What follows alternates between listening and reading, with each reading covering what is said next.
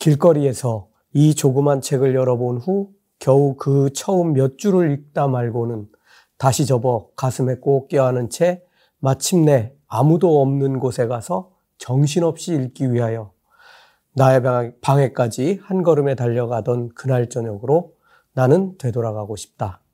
나는 아무런 회한도 없이 부러워한다. 오늘 처음으로 이 섬을 열어보게 되는 저 난 모르는 젊은 사람을 뜨거운 마음으로 부러워한다. 안녕하세요. 책과 돈나무 시간입니다. 오늘 여러분들에게 소개해 드릴 책은 장그르니에의 섬입니다. 그야말로 섬이죠. 어, 제가 앞에 서문 조금 읽어 드렸는데요. 장그리니에의 섬의 서문에 등장하는 여러분들 잘 아시는 알베르 까미의 서문 글입니다. 어, 도대체 섬에는 무엇이 담겼기에 뜨거운 마음으로 부러워한다는 것일까요? 도대체 섬을 어떻게 담았기에 그날 저녁으로 나는 되돌아가고 싶다고 한 것일까요?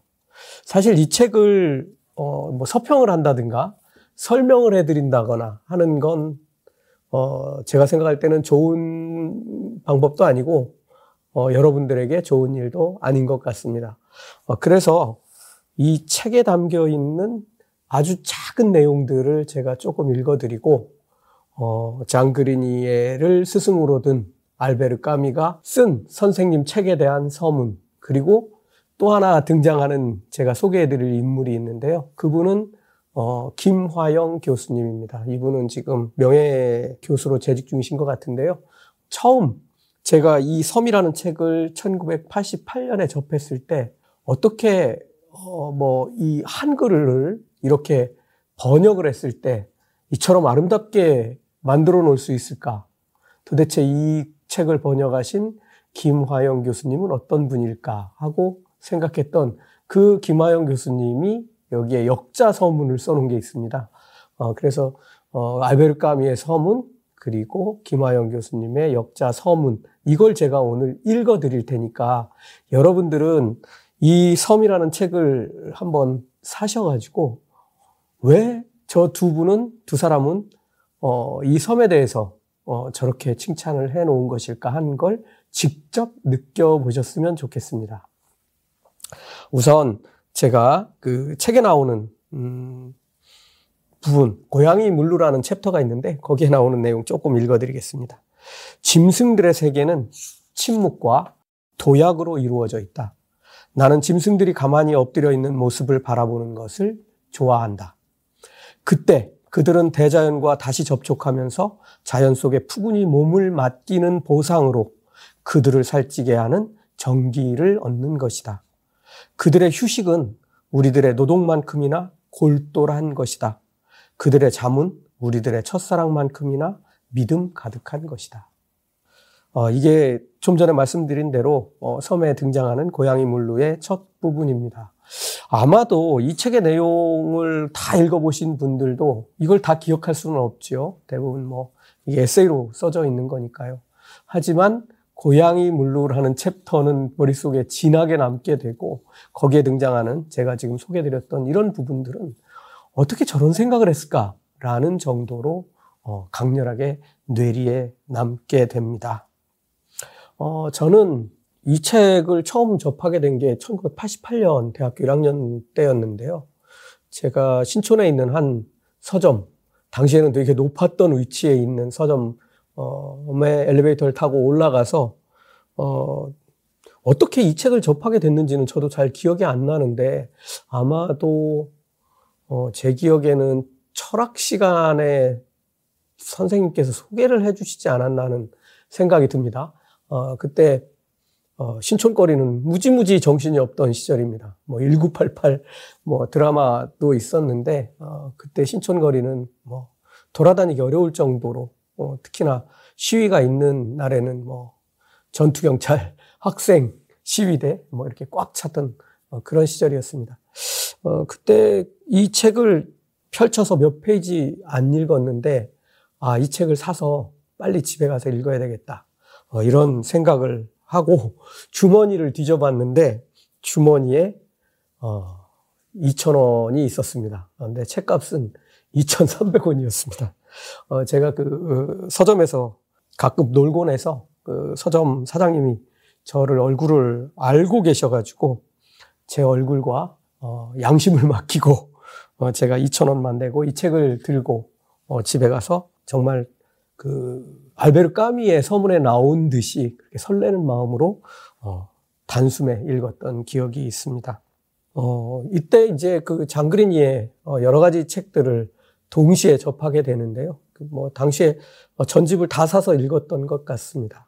음, 책이 그때는 이렇게 지금은 정사각형처럼 판형이 되어 있는데 과거에는 그렇지 않았던 걸로 기억합니다. 이게 좀 위에가 어, 길었던 걸로 어, 기억을 하는데 제가 책이 당시에 책이 얼마 전 얼마 전은 아니네요. 꽤 오래 전까지 다 가지고 있었는데 제가 머릿속에 있는 걸 다 지우기 위해서 책을 어, 집에 있는 엄청난 양의 책들을 밭 한가운데 두고 전부 화형식을 했던 어, 그런 때가 있었습니다. 뭐 책이 싫어서가 아니고 어, 다시 공부하기 위해서 가지고 있는 것들을 다 지워버린 기억이 있는데 그러다 보니까 이제 어, 현실에서도 책이 다 사라졌고 지금은 그때 기억에 남았던 책들을 어, 다시 사서 이렇게 보관하고 있습니다. 어, 이 책은 어, 제가 산 게몇 세인지 한번 봐야겠네요. 어, 1판 1쇄 1997년이니까 제가 샀던 책의 판형이 전혀 아니란 얘기죠. 그리고 이게 43쇄로 2019년에 음, 산 거니까요. 예, 지금도 벌써 3년이 흘렀습니다. 대략 따져보면 50세는 뭐 너끈히 넘어갔을 거라는 생각이 듭니다. 조금 더 한 군데 더 읽어드리겠습니다. 어, 이른바 불행한 존재들에 대한 연문 때문이라지만 사실은 그 존재들의 비참한 모습을 눈으로 보지 않기 위하여 어, 우리는 그들의 죽음을 바라는 것이다. 또 어쩌면 우리는 우리가 사랑하는 사람들의 고통을 당사자보다도 더 견디기 어려워하는 것인지도 모른다. 어, 이게 참 이런 모습들은 사실 이런 경험들을 한 사람들은 확연하게 이미지가 돼서 떠오르죠. 이렇게 언어로 제가 설명을 해 드려도 어, 뭐 예를 들어서 사랑하는 사람을 떠나 보내야 되는 어, 그런 경우들 생각해 보면 아마 어, 제가 지금 읽어드린 이런 메시지들이 진짜 본인들의 경험했던 그런 이미지들로 영화처럼 스쳐 지나가게 됩니다. 어, 그래서 아마 이 장그르니에의 어, 글들은 더 아름다운 것 같습니다. 김화영 교수님은 고려대학교였던 걸로 알고 있는데, 아, 서울대학교 불문학과를 졸업하고 어, 프랑스의 프로방스 대학교에서 문학 박사 하셨고 고려대학교 어, 맞습니다. 불문학과 명예교수로 현재 재직 중인 걸로 좀 전에 제가 검색해서 어, 확인해 봤습니다. 김하영 교수님도 이 책을 번역하기 전에 접하고 똑같은 느낌을 가지셨던 것 같아요. 어, 김하영 교수님의 역자 서문의 제목은 글의 침묵입니다. 어, 아무나 글을 쓰고 많은 사람들이 거리에서 주워온 지식들로 길고 긴 논리를 편다. 천직의 고행을 거치지 않고도 많은 목소리들이 무거운 말들이 도처에 가득하고 숱하고 낯선 이름들이 글과 사색의 평등을 외치며 진열된다. 정성스러운 종이 위에 말 없는 장인이 깎은 고결한 활자들이 조심스럽게 찍히던 시대로부터 우리는 얼마나 멀리 떠나왔는가. 노랗게 바랜 어떤 책의 첫 장을 넘기고 장인 마리오 프라시노가 고안한 장정 도안에 의거하여 그리에와 페오의 아틀리에에서 제조한 독피지의 50부의 특별 장정본을 따로 인쇄하였다라고 써놓은 것을 읽을 때면 마치 깊은 지층 속에 묻혀버린 문화를 상상하는 듯하다. 그런 책 속에는 먼 들판 끝에 서 있는 어느 집 외로운 창에 밤늦은 등불빛이 잠겨 있는 듯하다. 그러나 이제 사람들은 썩지 않는 비닐로 표지를 씌운 가벼운 책들을 쉽사리 쓰고 쉽사리 빨리 읽고 쉽사리 버린다. 재미있는 이야기, 목소리가 높은 주장, 무겁고 난해한 증명, 재치 있는 경구, 엄숙한 교훈은 많으나 아름다운 글은 드물다. 잠 못 이루는 밤이 아니더라도 목적 없이 읽고 싶은 한두 페이지를 발견하기 위하여 수많은 책들을 꺼내서 쌓기만 하는 고독한 밤을 어떤 사람들은 알 것이다. 지식을 넓히거나 지혜를 얻거나 교훈을 찾는 따위의 목적들마저 잠재워지는 고요한 시간. 우리가 막연히 읽고 싶은 글, 천천히 되풀이하여 그리고 문득 몽상에 잠기기도 하면서 다시 읽고 싶은 글 몇 페이지란 어떤 것일까? 겨울 숲속의 나무들처럼 적당한 거리에 떨어져 서서 이따금씩만 바람 소리를 떠나보내고 그러고는 다시 고요해지는 단정한 문장들. 그 문장들이 끝나면 문득 어둠이나 무, 그리고 무에서 또 하나의 겨울나무 같은 문장이 가만히 일어선다. 그런 글 속에 분명하고 단정하게 찍힌 구두점. 그 뒤에 오는 적막함 혹은 환청, 돌연한 향기, 그리고 어둠 혹은 무, 그 속을 천천히 거닐고 싶어 하는 사람들을 위하여 나는 내가 사랑하는 이 산문집을 번역했다. 그러나 전혀 결이 다른 언어로 쓰여진 말만이 아니라 그 말들이 더욱 감동적으로 만드는 침묵을 어떻게 옮기면 좋단 말인가. 어떠세요? 요걸 딱 그 역자서문을 읽어보면 이제 그 앞에 있는 어, 알베르 까미가 쓴 어, 섬에 붙여서라는 서문을 어, 읽어보고 싶어집니다. 여러분 그렇지 않으세요? 어, 그러면 이제 이 알베르 까미가 누구냐? 어, 뭐 알베르 까미의 스승이 장 그르니에입니다. 어, 장 그르니에는 1898년에 태어나서 1971년에 돌아가셨으니까 제가 태어나고도 살아계셨네요. 그렇지만 알베르 까미는 1913년에 태어나서 어, 1960년에 죽었습니다. 어, 스승보다 한참 늦게 15년 후에 태어나서 어, 스승보다 11년 먼저 갔습니다. 참 지금은 이런 것들이 가능한 일인지도 모르는데 과거에는 이렇게 어, 제자가 스승의 책에 어, 선문을 쓰는 어, 이런 일들이 있었나 봅니다. 저는 뭐 최근에는 이런 걸 본 적이 없기 때문이죠. 여기 섬에 붙여서 알베르 까미의 서문에는 앙드레지드의 지상의 양식에 관한 것들이 나옵니다. 알, 베르 까뮈는 앙드레지드에게서도 철학적인 영향을 많이 받았습니다. 어, 이 지상의 양식을 쓸 때 앙드레지드는 어, 결핵으로 투병 중이었습니다. 어, 여기에 등장하는 수신인, 그러니까 이 에세이라고도 할 수 있고 소설이라고도 할 수 있는 이 지상의 양식에 수신인이 등장하는데 가상의 수신인입니다. 어, 지드의 수제자로 등장하고 이상적인 말벗으로 표현됩니다. 어, 이 사람의 이름은 나다니엘인데요.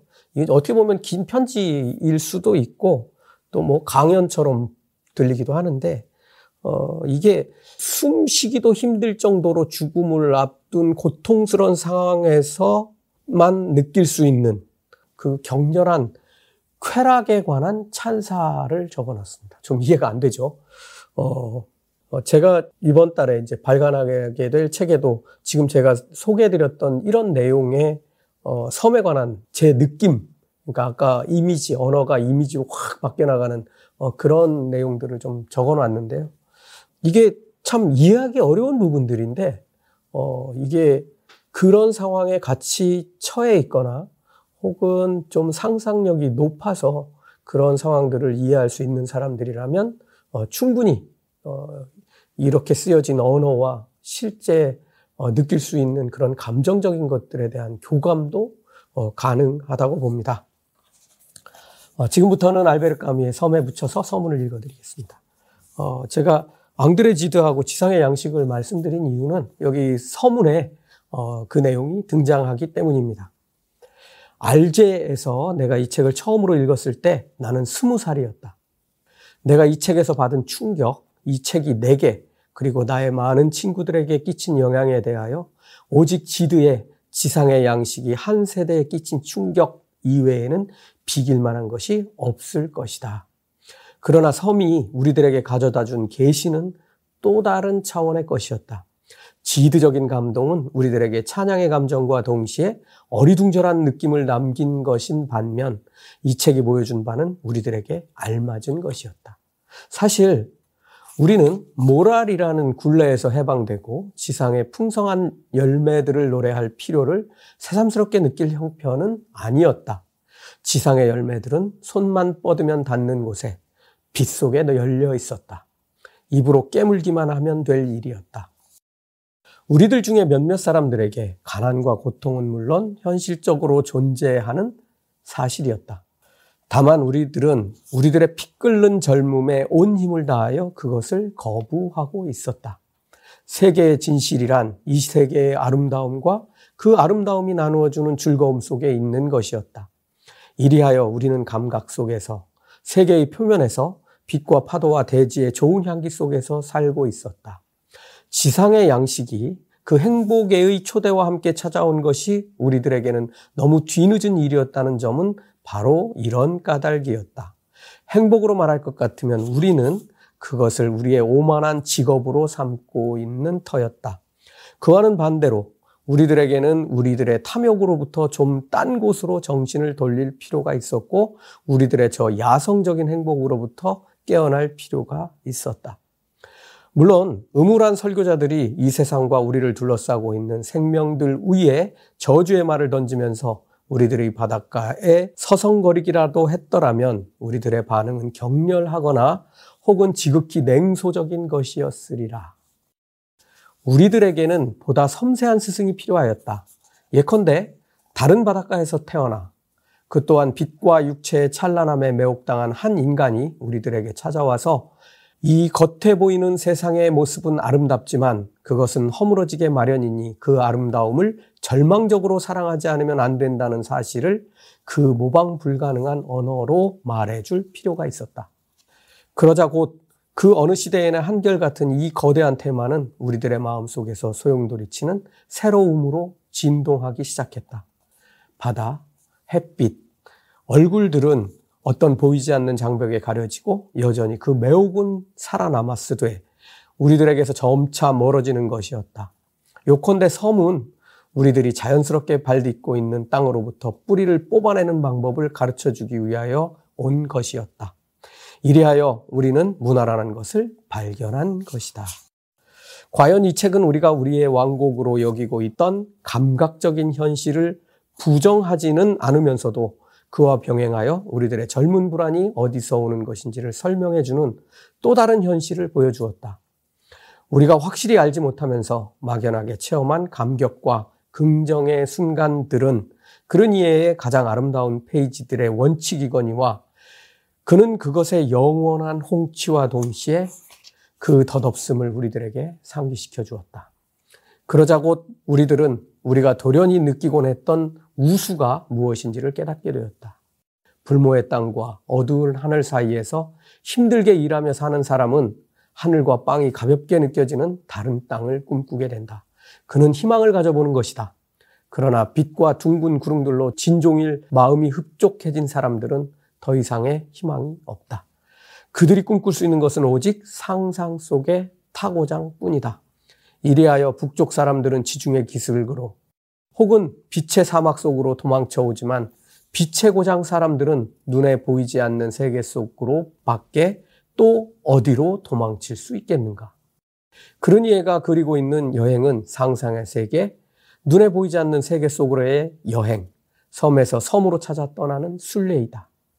그것은 멜빌이 화요일 속에서 다른 방법으로 보여준 순례와 마찬가지다. 짐승은 즐기다가 죽고 인간은 경의에 넘치다가 죽는다. 끝내 이르게 되는 항구는 어디일까?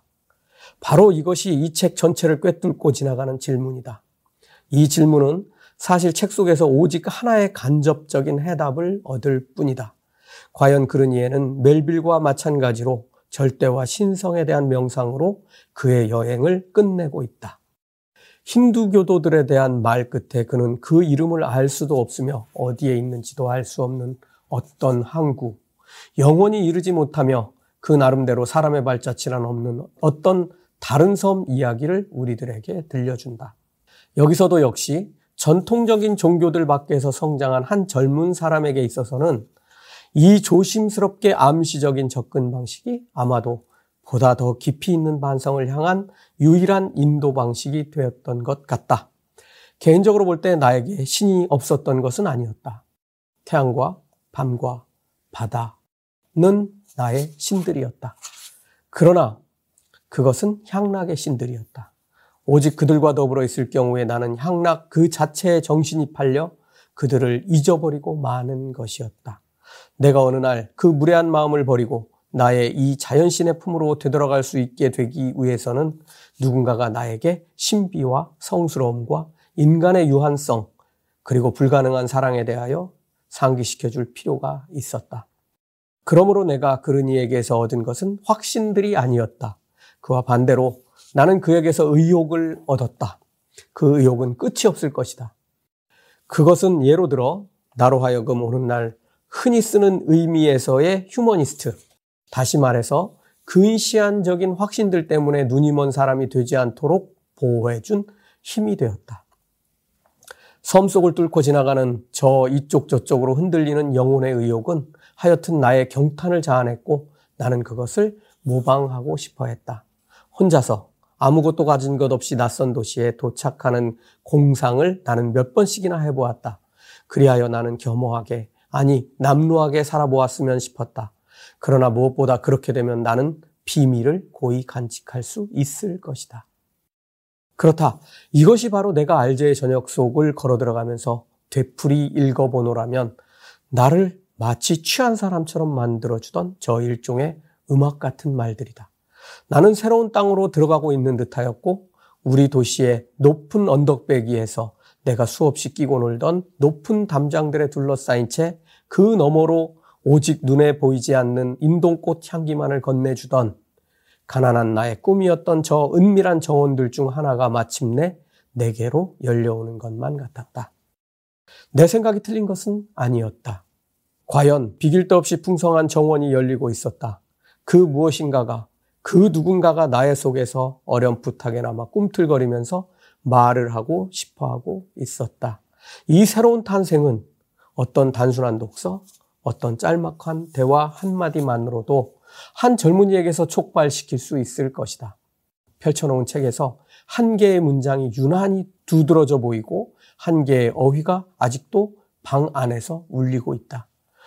문득 적절한 말, 정확한 지적을 애워싸고 모순이 풀려 질서를 찾게 되고 무질서가 멈춰버린다. 그와 동시에 벌써 그 완벽한 언어의 대답이라도 하려는 듯 수줍고 더욱 어색한 하나의 노래가 존재의 어둠 속에서 날개를 푸득거린다. 내가 섬을 발견하던 무렵쯤에는 나도 글을 쓰고 싶어 했던 것 같다. 그러나 그 막연한 생각이 진정으로 나의 결심이 된 것을 그 책을 읽고 난 뒤에 알았다. 다른 책들도 이 같은 결심에 도움을 준 것이 사실이지만 일단 그 역할을 끝낸 다음에는 나는 그 책들을 잊어버렸다.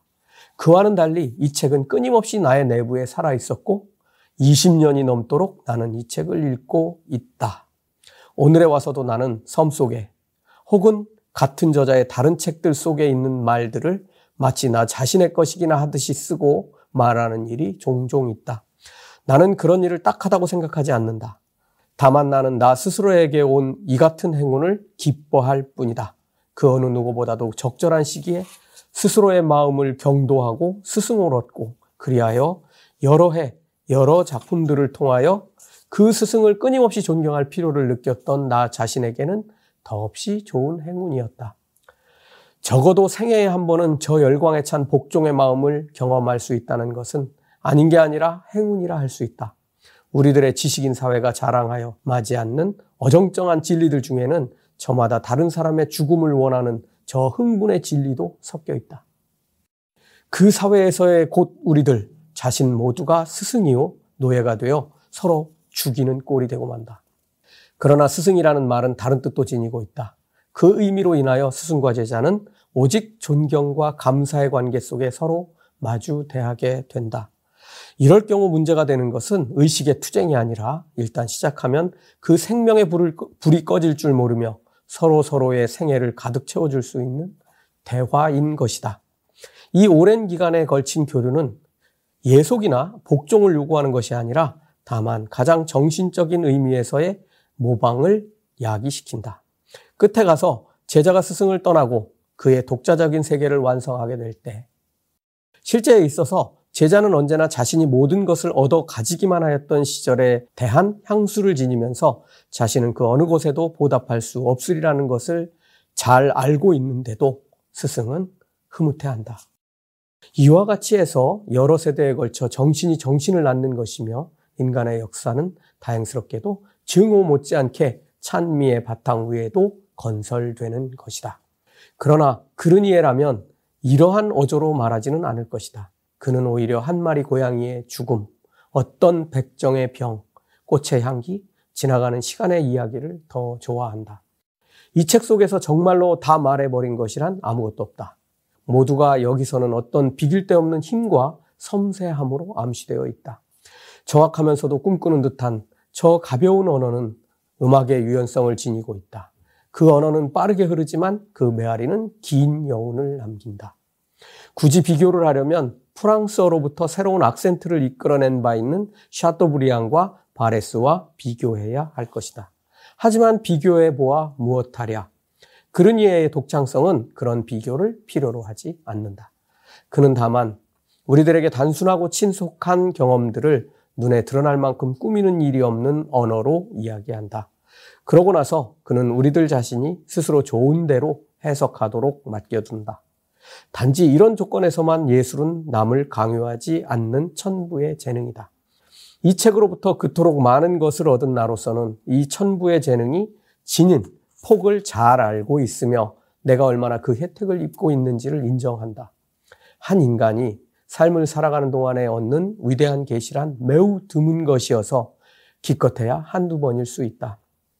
그러나 그 계시는 행운처럼 삶의 모습을 바꾸어 놓는다. 살려는 열정, 알려는 열정에 복받치는 사람들에게 이 책은 한 페이지 한 페이지를 넘길 때마다 그와 비슷한 계시를 제공하리라는 것을 알 수 있다. 지상의 양식이 감동시킬 대중을 발견하는데 20년이 걸렸다. 이제는 새로운 독자들이 이 책을 찾아올 때가 되었다. 나는 지금도 그 독자들 중에 한 사람이고 싶다. 길거리에서 이 조그만 책을 열어본 후 겨우 그 처음 몇 줄을 읽다 말고는 다시 접어 가슴에 꼭 껴안은 채 마침내 아무도 없는 곳에 가서 정신없이 읽기 위하여 나의 방에까지 한 걸음에 달려가던 그날 저녁으로 난 되돌아가고 싶다. 나는 아무런 회한도 없이 부러워한다. 오늘 처음으로 이 섬을 열어보게 되는 저 난 모르는 젊은 사람을 뜨거운 마음으로 부러워한다. 무척 길죠? 한자도 안 빼고 다 읽어드렸는데요. 마지막 부분 제가 처음에 시작하던 부분이었습니다. 어, 정말로 저랬고, 책 한 페이지 한 페이지 한 줄 한 줄 단어 하나하나가 넘어갈 때마다 그, 어, 그때는 제가 학교를 일찍 가서 18살이었는데, 대학교 1학년.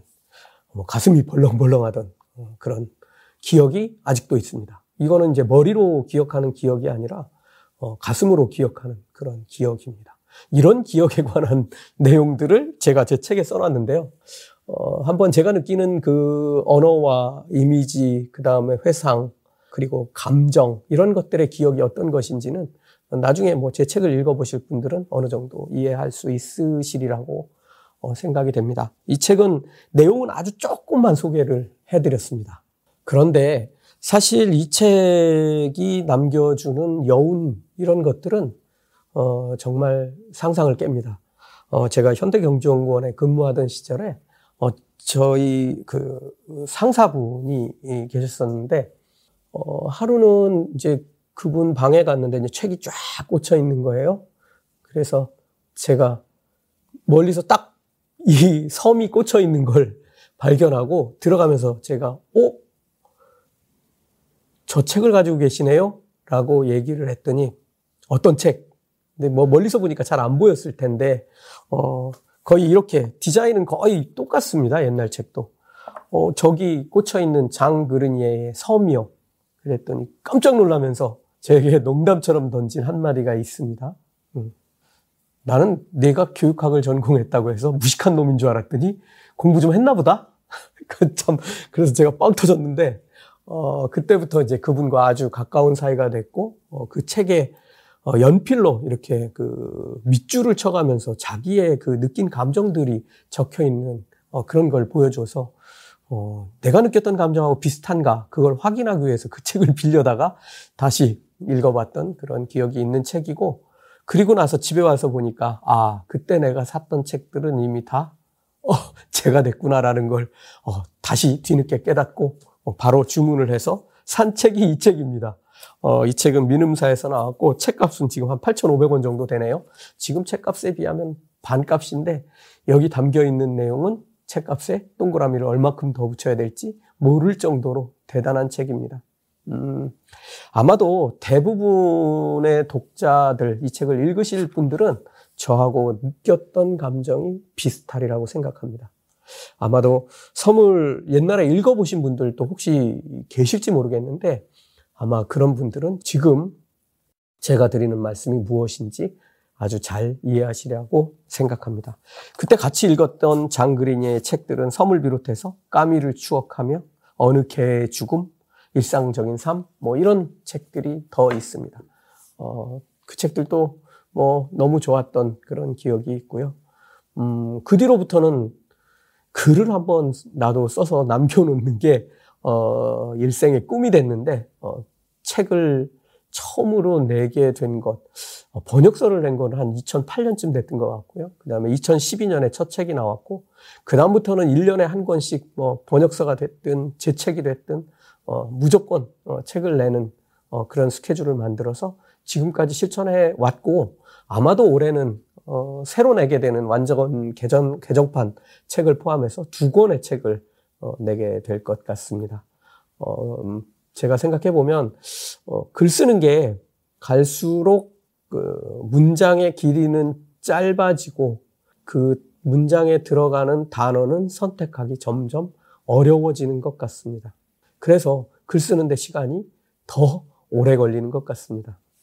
여러분들 그 자녀분들 있으신 분들 특히나 뭐 고등학교 이상 되는 어 그런 자녀들을 두신 분들은 뭐 한나절이면 다 보는 그 정도 사이즈의 책이니까 어 이 책을 선물해 주면 사람이 어떤 생각으로 세상을 살아야 될지 그리고 세상을 보는 눈을 어떻게 가져야 하고 어떻게 키워야 될지를 깨닫게 해주는 그런 책이 될 수 있으리라고 생각합니다. 다음 시간에 뵙겠습니다.